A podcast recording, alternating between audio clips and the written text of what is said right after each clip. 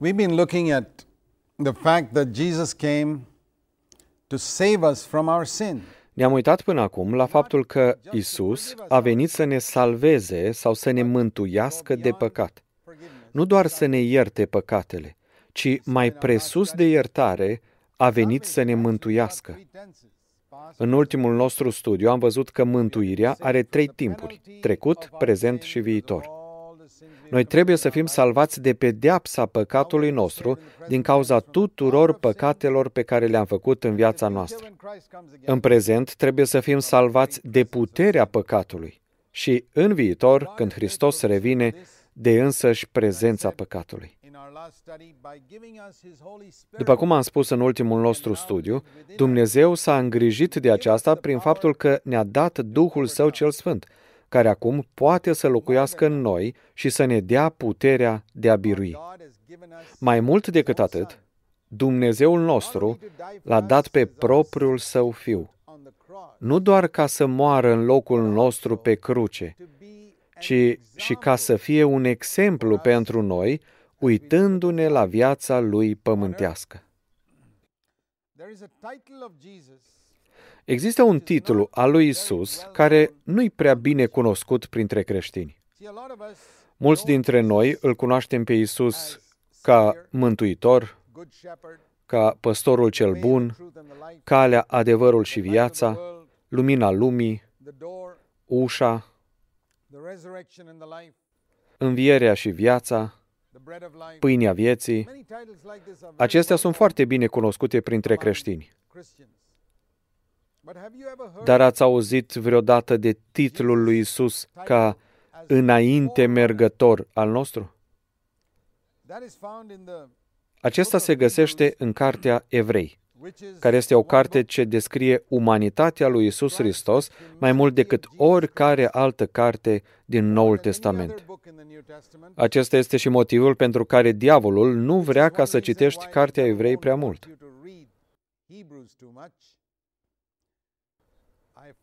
Am observat că Evrei nu este o carte foarte populară printre mulți credincioși.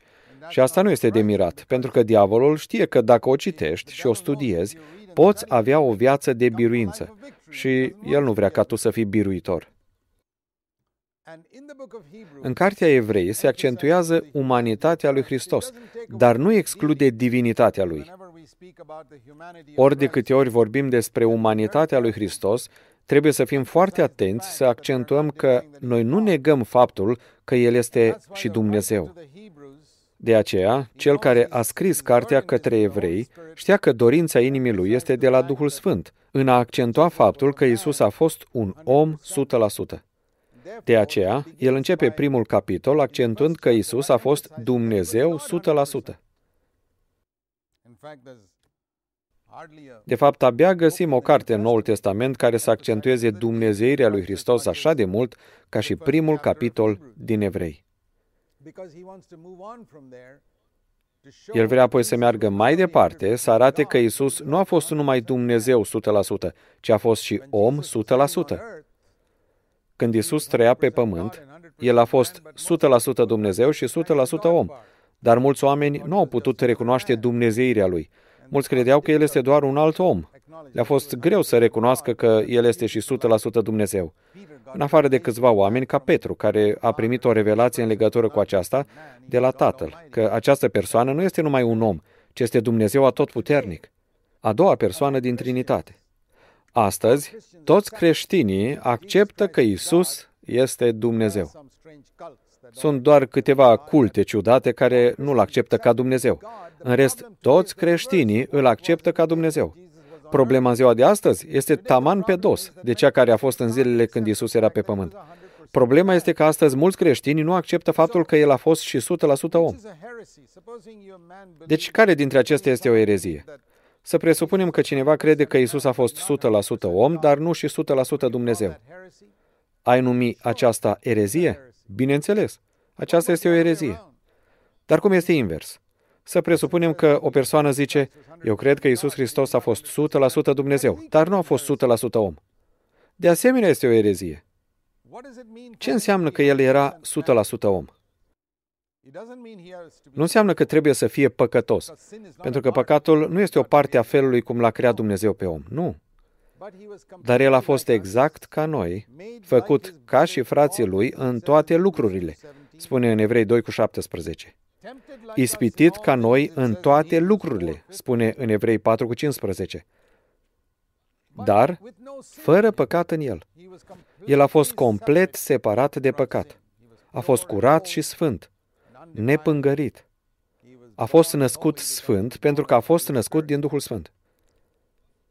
Dar pentru că a fost un om ca și noi, făcut în toate ca noi, ispitit în toate felurile ca și noi, pentru că a ales în mod voluntar să nu folosească resursele lui ca Dumnezeu în timp ce era pe pământ, de aceea el poate fi pentru noi un exemplu și este numit în Evrei 6 cu 20 ca înainte mergător al nostru.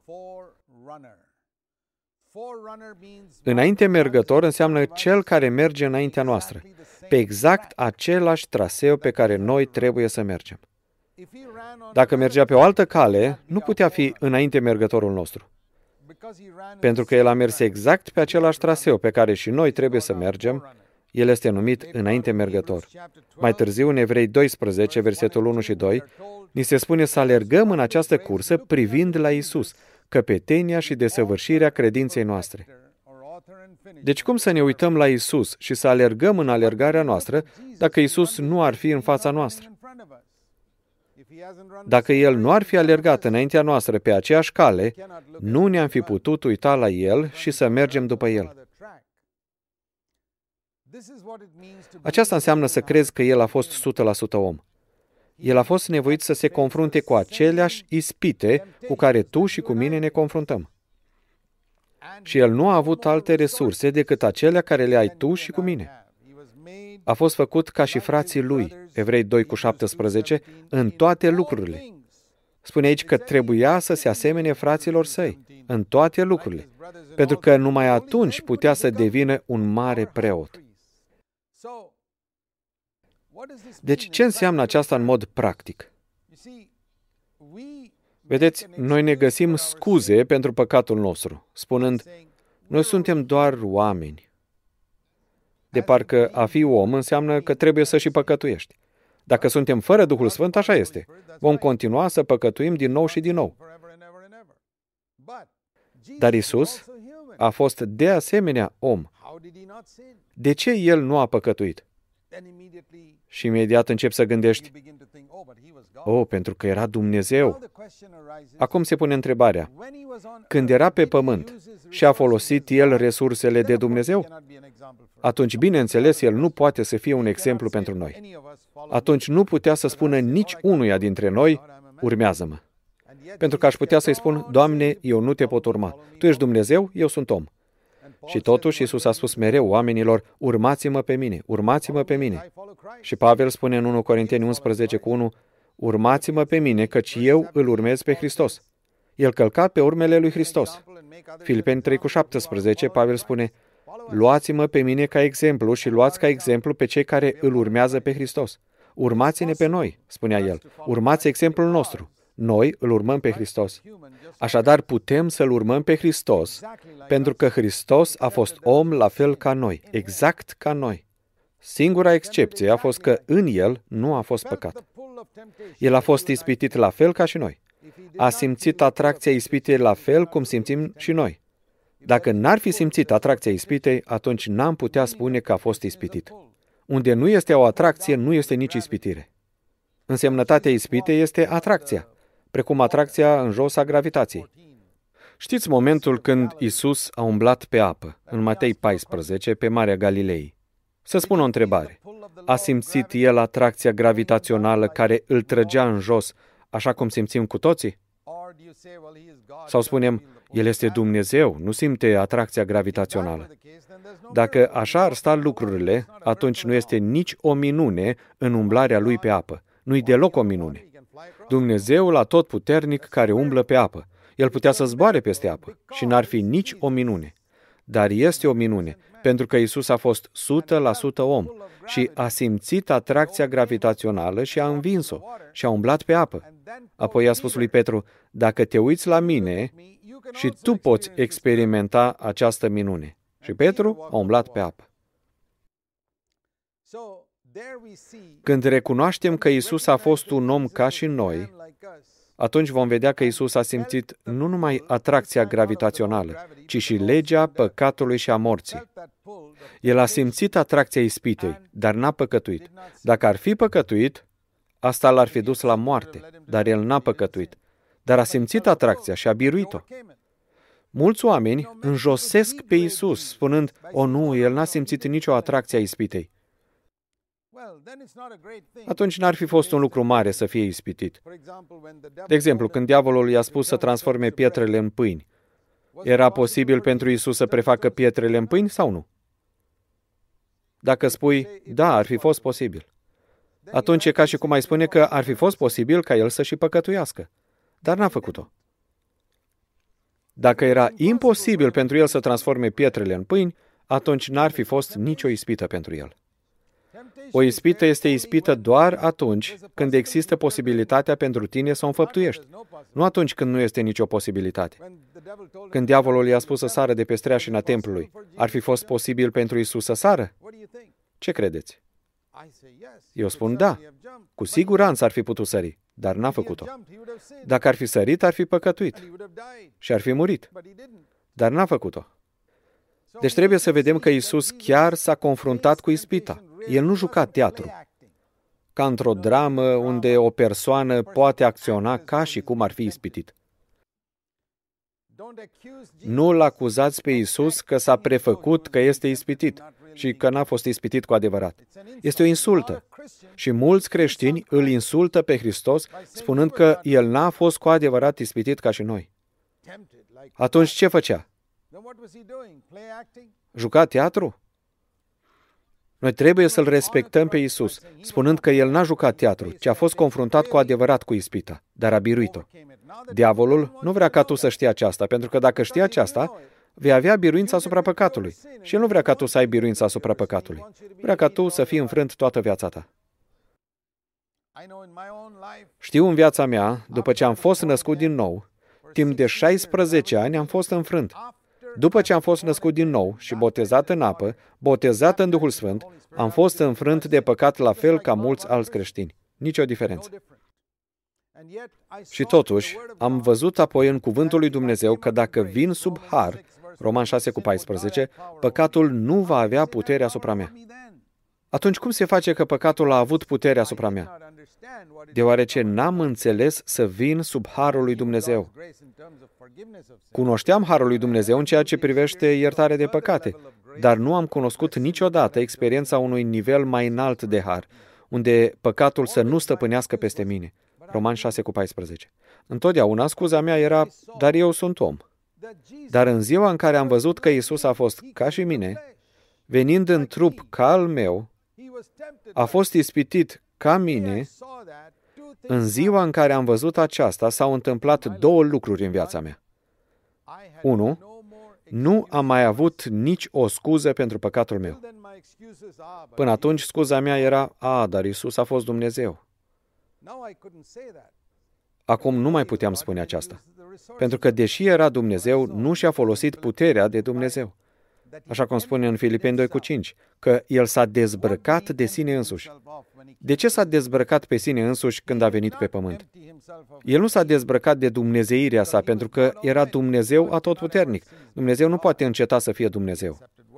A acceptat închinarea, a iertat păcatele oamenilor, dar s-a dezbrăcat de resursele Dumnezeirii. De exemplu, Dumnezeu știe totul. Dar Isus, cât a trăit pe pământ, a refuzat să folosească această putere. Putea să o folosească, dar n-a folosit-o. S-a dezbrăcat pe sine. De aceea n-a știut că nu sunt fructe în smochin. Trebuia să meargă mai aproape, la fel ca orice om care trebuie să se apropie de copac ca să vadă dacă are fructe. Nu știa nici data revenirii lui pe pământ. El spune aceasta în Evanghelia după Marcu, că fiul omului nu știe, numai tatăl știe data. De ce a fost aceasta? Pentru că el s-a limitat pe sine. Acum el știe data pentru că este din nou sus în cer, dar când era pe pământ s-a limitat pe sine. Dumnezeu nu este niciodată obosit. Biblia spune în Psalmul 121 că Dumnezeu nu dormitează, nici nu doarme. Dar Isus a dormit într-o barcă, pentru că El s-a limitat pe sine însuși. Nu a folosit acea resursă a lui Dumnezeu care nu dormitează, nici nu doarme. Dacă nu s-ar fi limitat pe sine, nu ar fi putut să fie un exemplu pentru noi, pentru că noi avem atâtea limitări. În al doilea rând, dacă ar fi folosit resurse la care eu nu am acces, nu ar fi putut fi un exemplu pentru mine. Pentru a fi un exemplu pentru mine, a trebuit să folosească numai acele resurse la care am și eu acces. Și aceasta este puterea Duhului Sfânt. Asta este tot ceea ce a folosit pentru a birui păcatul. Și ne oferă și nouă aceeași resursă, în totalitate. Deci două lucruri mi s-au întâmplat mie, după cum am spus. Unul, n-am mai avut nicio scuză pentru păcat, pentru că n-am putut spune, a, sunt om, deci pot păcătui. Dar a fost un om care n-a păcătuit, Isus.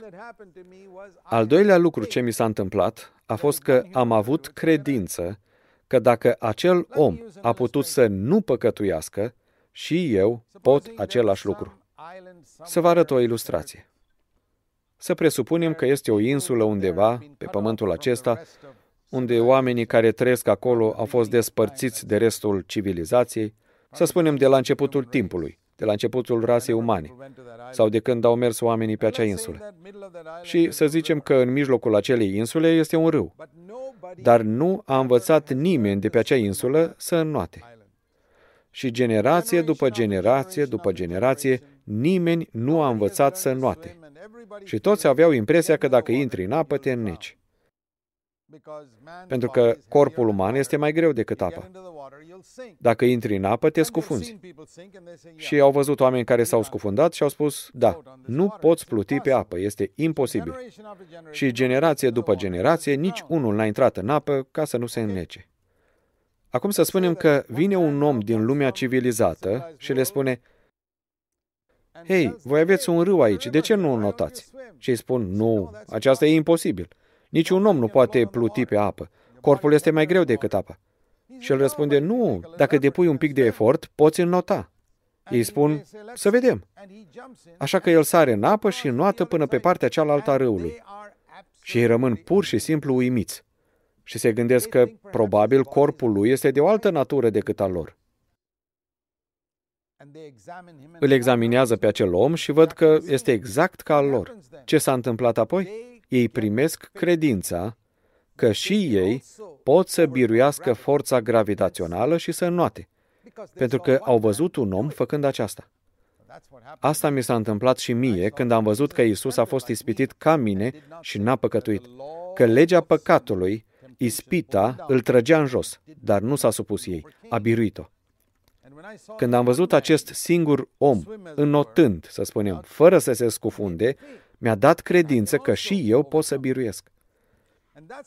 Aceasta e credința pe care diavolul nu vrea ca tu să o ai, pentru că atunci ai fi un biruitor. Crezi că diavolul vrea să fii biruitor? Nu. El vrea ca tu să fii înfrânt, așa cum ai fost înfrânt toată viața. Câți creștini pot să se ridice și să mărturisească Dumnezeu mi-a dat har să am biruință asupra mâniei sau asupra poftei ochilor, asupra amărăciunii, asupra geloziei, etc., etc. Sunt așa de rari oamenii aceștia. Dacă găsești unul la o mie, ești norocos dacă găsești unul dintr-o mie care poate să mărturisească aceasta. De ce? Pentru că diavolul i-a orbit să nu vadă adevărul că Isus a devenit ca ei și a fost ispitit ca ei.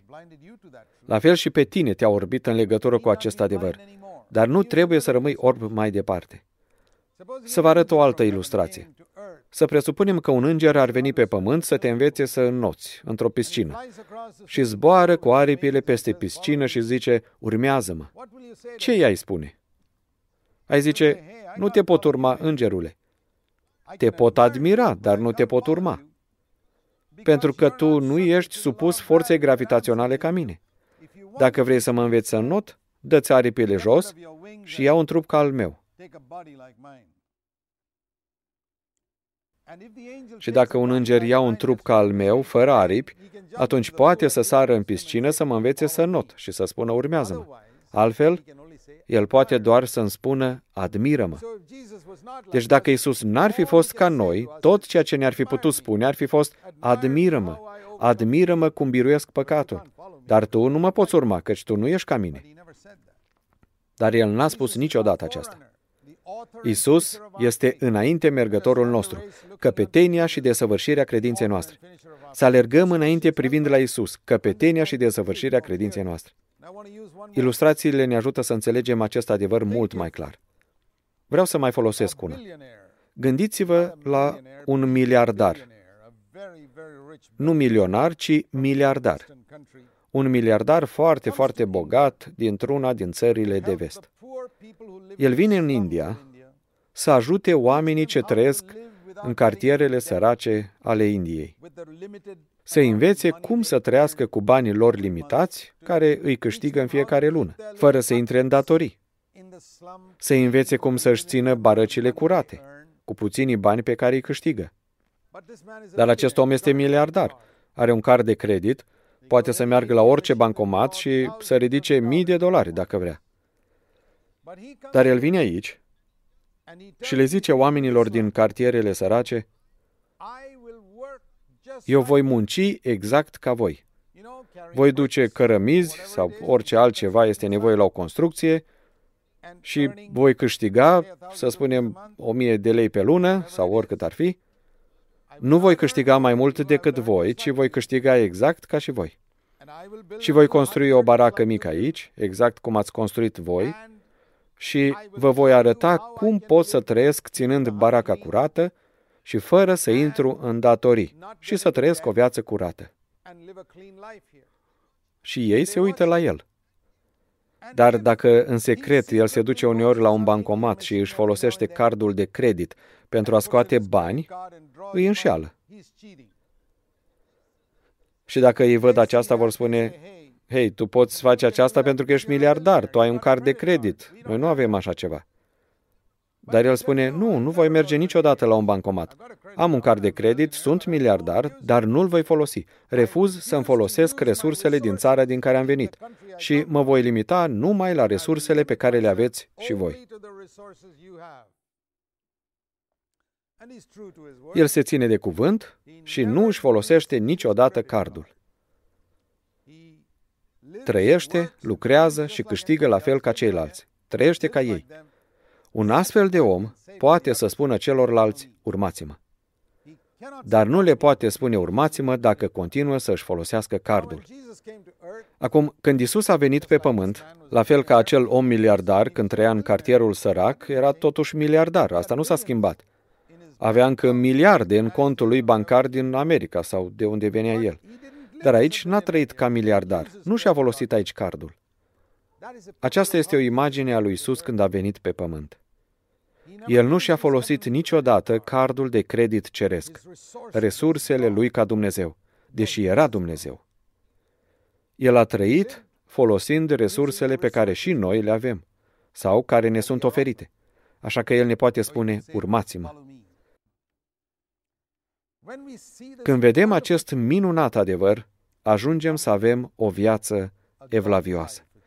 1 Timotei 3 cu 16 spune, Dumnezeu s-a arătat în trup. Aceasta este taina evlaviei. Care este secretul evlaviei? Că El a venit pe pământ, s-a arătat în trup și a fost curat în duh. Cum poate să trăiască un om în trupul acesta și să fie curat în Duhul său? Isus ne-a demonstrat aceasta. Deci este posibil pentru noi să trăim o viață de biruință. Chiar dacă avem acest trup, pentru că puterea Duhului Sfânt este mai mare decât puterea cărnii.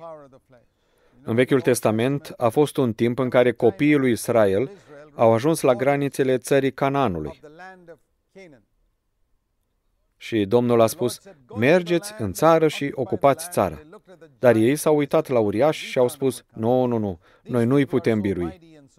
Acest popor este așa de mare și puternic. Și Domnul spune, puteți, intrați în țară.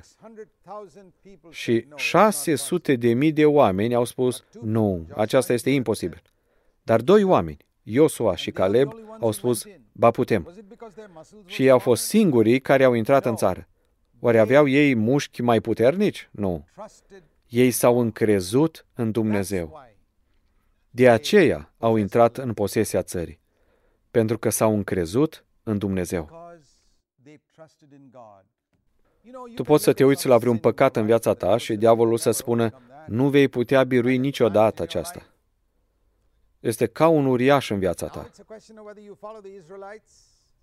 Acum se pune întrebarea dacă îi vei urma pe israeliți și să spui, așa este, nu putem birui acești uriași, ei vor stăpâni asupra noastră pentru totdeauna.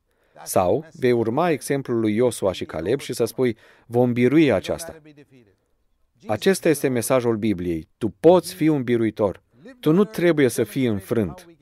Isus a fost un biruitor. A trăit pe pământ și ne-a demonstrat cum putem să biruim. Dar, dacă nu urmezi exemplul lui în modul în care a căutat să trăiască o viață de biruință, nu vei ajunge niciodată acolo. De exemplu, în Evrei capitolul 5, se spune despre Isus că în zilele în care a trăit pe pământ, s-a rugat cu strigăte mari și cu lacrimi. Evrei, capitolul 5, versetul 7. Aici nu se referă la momentul când a fost în Ghețimani. Nu. În zilele vieții sale pământești înseamnă în zilele cât a trăit pe acest pământ, 33 de ani și jumătate. Ce a făcut el? S-a rugat cu strigăte mari și cu lacrimi. Pentru ce? Ca să fie salvat de moarte. În Noul Testament sunt două feluri de moarte despre care vorbește Biblia. Moartea fizică și moartea spirituală. De care din aceste două feluri de moarte se ruga el să fie scăpat? Cu siguranță nu de moartea fizică. Chiar și martirii nu se rugau să fie scăpați de aceasta. Singura moarte de care se temea Isus și pe care nu o dorea era moartea spirituală. El se ruga, Tată, nu lăsa ca moartea spirituală să mă atingă, nici miros de moarte spirituală să nu fie în mine. Cu alte cuvinte, să nu fie nici un miros de păcat în viața mea când sunt ispitit. Eu trebuie să ies din ispită chiar fără vreun miros de păcat sau moarte spirituală. Și a fost ascultat. Biblia spune a fost ascultat. Asta dovedește că n-a fost vorba de moartea fizică, pentru că a murit fizic. Deci, vedem că Isus a biruit, strigând la Tatăl, recunoscând că carnea lui este neputincioasă, strigând după ajutor din partea Duhului Sfânt și a biruit. Și tu poți de asemenea birui, dacă te încrezi în Domnul și strigi în același fel pentru salvarea de sub puterea păcatului. Dumnezeu să te binecuvinteze.